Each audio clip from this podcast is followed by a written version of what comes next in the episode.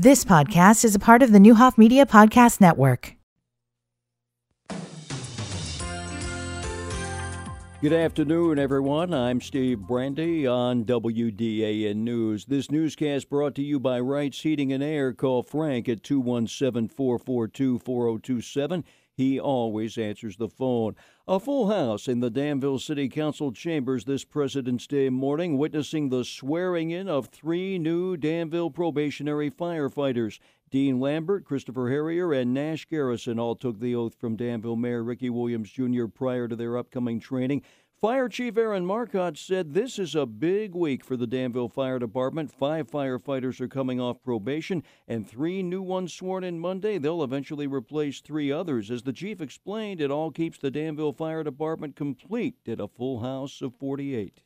It's very exciting. Everybody's got a lot of upbeat moments this week. It's a good, it's a good feeling to have that for you know a good run week of uh, exciting things that are uh, everybody can be proud of. A lot of accomplishments being made in those times, so it's, it's a real fun time. We're currently full. Uh, these guys are basically coming on because we know three guys are retiring in May, and so to make that transition seamless, that's why we're bringing them on now. So by the time they're getting through all their schooling, they'll be ready to step on the, the basically step into their roles the day the other guys are stepping out. For Mayor Rickey Williams Jr., it was another great moment of Danville residents stepping up to serve, especially when it comes to the police and fire departments. Finally, our public safety uh, departments are up to full staff, and we're really proud of that. You know, we've sworn in, I think, close to 70 police and firefighters since I've been mayor. Uh, we a- absolutely have a continued commitment to public safety because they have our back, so we have to have theirs. Pictures from this morning's ceremony can be found on our website, VermilionCountyFirst.com. A state lawmaker is defending a measure he filed that would ban zoning units from exclusively zoning for single family residential use. State Rep Cam Buckner maintains the position that his ban would only apply to major cities in Illinois, despite language in the bill saying the ban would apply to counties who have adopted zoning regulations. This is a introduced bill. Um, I believe in the power of legislative process, and there are that we got to make to make sure that it's very clear.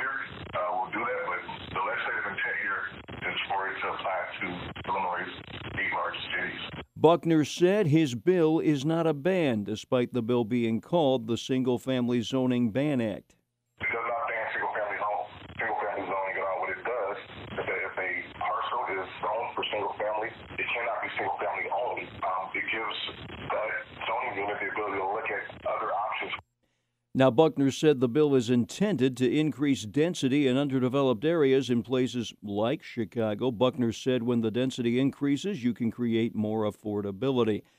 It's tax season. Scammers pretending to be from the IRS are calling people and threatening them with jail or deportation if they don't pay back taxes. Samantha Alfonso from the Illinois Comptroller's Office says those calls are from con artists. The IRS will not call you, email you, um, or text you if you do owe money. Again, that will come in the form of a letter in the mail. And another important point the IRS will never threaten a person or demand immediate payment by gift card. Uh, they won't ask you to pay through gift card, wire transfer, credit card, or debit card over the phone or make threats. Um, that is definitely a sign that you're being scammed. Now, people who owe back taxes will get a bill in the mail, never a phone call or a text. Alfonso also said be on the lookout for criminals who attempt to file fake unemployment claims using your identity. Advocates for a state child tax credit say it could be a game changer for Illinois' low income working families.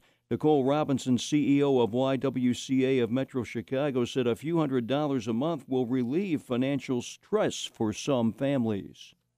To go each month and not have that stress to figure out, am I going to have enough for rent? Or once I pay for rent, where do we need to cut uh, to j- just basic necessities? Now, the child tax credit has received more support from legislators in the state capitol, with several proposals filed. We could reduce poverty by 45% with this additional influx of cash into families to take care of basic needs, pay rent, health care, medicine, diapers, all of the extras. Legislators return to the state capitol in Springfield tomorrow when the spring session continues. More news on our website, VermilionCountyFirst.com, including the ceremony involving the Danville Fire Department this morning. From the Vermilion County First news studios. I'm Steve Brandy. You've been listening to the Neuhoff Media Podcast Network. For more, visit neuhoffmedia.com.